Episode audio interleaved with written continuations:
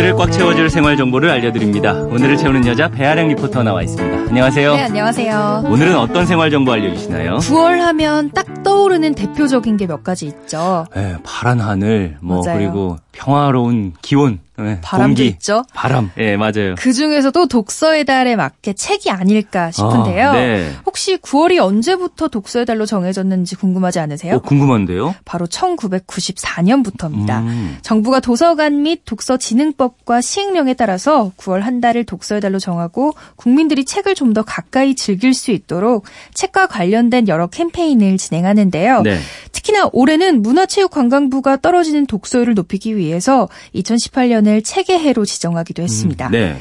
책의 해 중에서도 지금은 9월이라 독서의 달까지 겹쳤는데요. 딱 책으로 살찌기 좋은 시기인 것 같아요. 네. 서울은 물론이고 전국 곳곳에서 책과 관련된 행사나 체험 프로그램이 많이 진행되고 있거든요. 음. 어디서 어떤 행사가 열리고 있는지 자세하게 알려드릴게요. 네.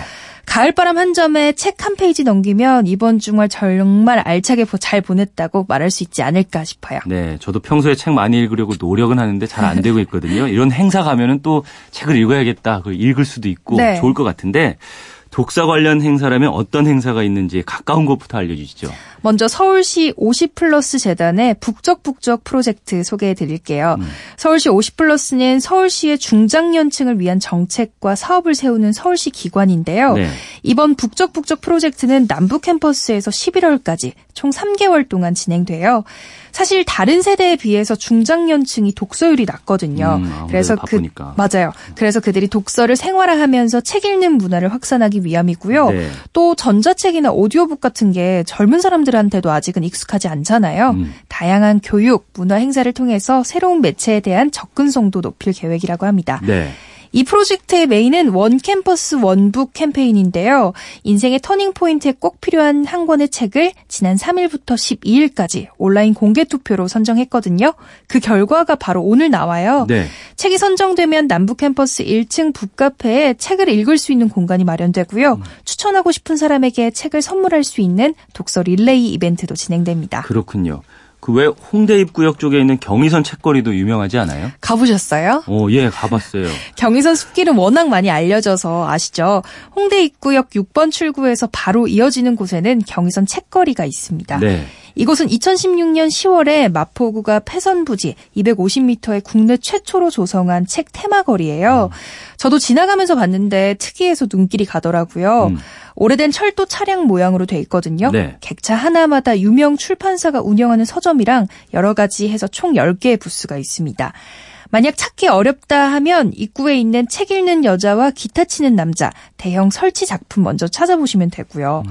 왜 홍대하면 북적북적하고 에너지 넘치는 이미지가 가장 먼저 떠오르잖아요. 그렇죠. 근데 이곳에서는 공원처럼 쉴 수도 있고 책과 함께 잠시 쉬었다 갈 수 있기 때문에 책에만 오롯이 집중하실 수 있고요. 네. 또 힐링의 공간이 되기도 합니다.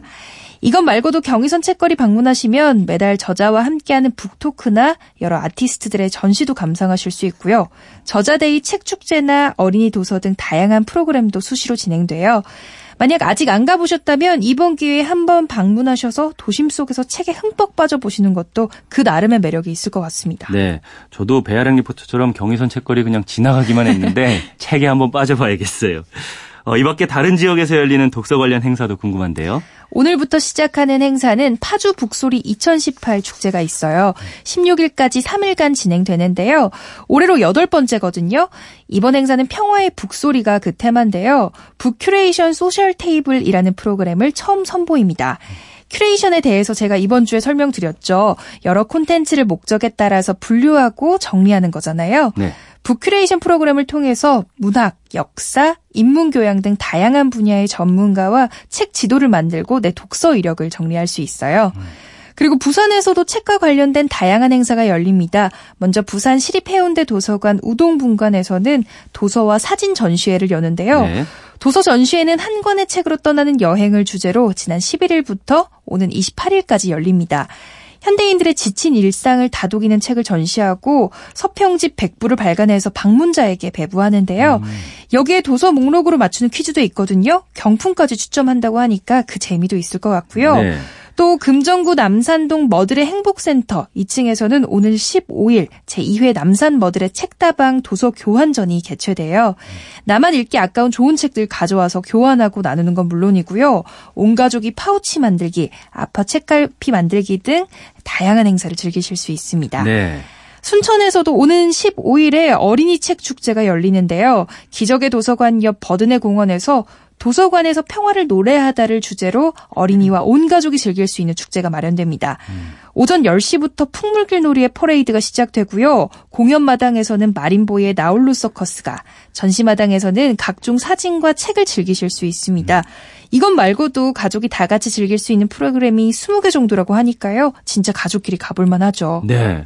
이 책을 눈으로만 보는 게 아니라 듣고 체험을 할 수가 있어서 더 매력적인 것 같습니다.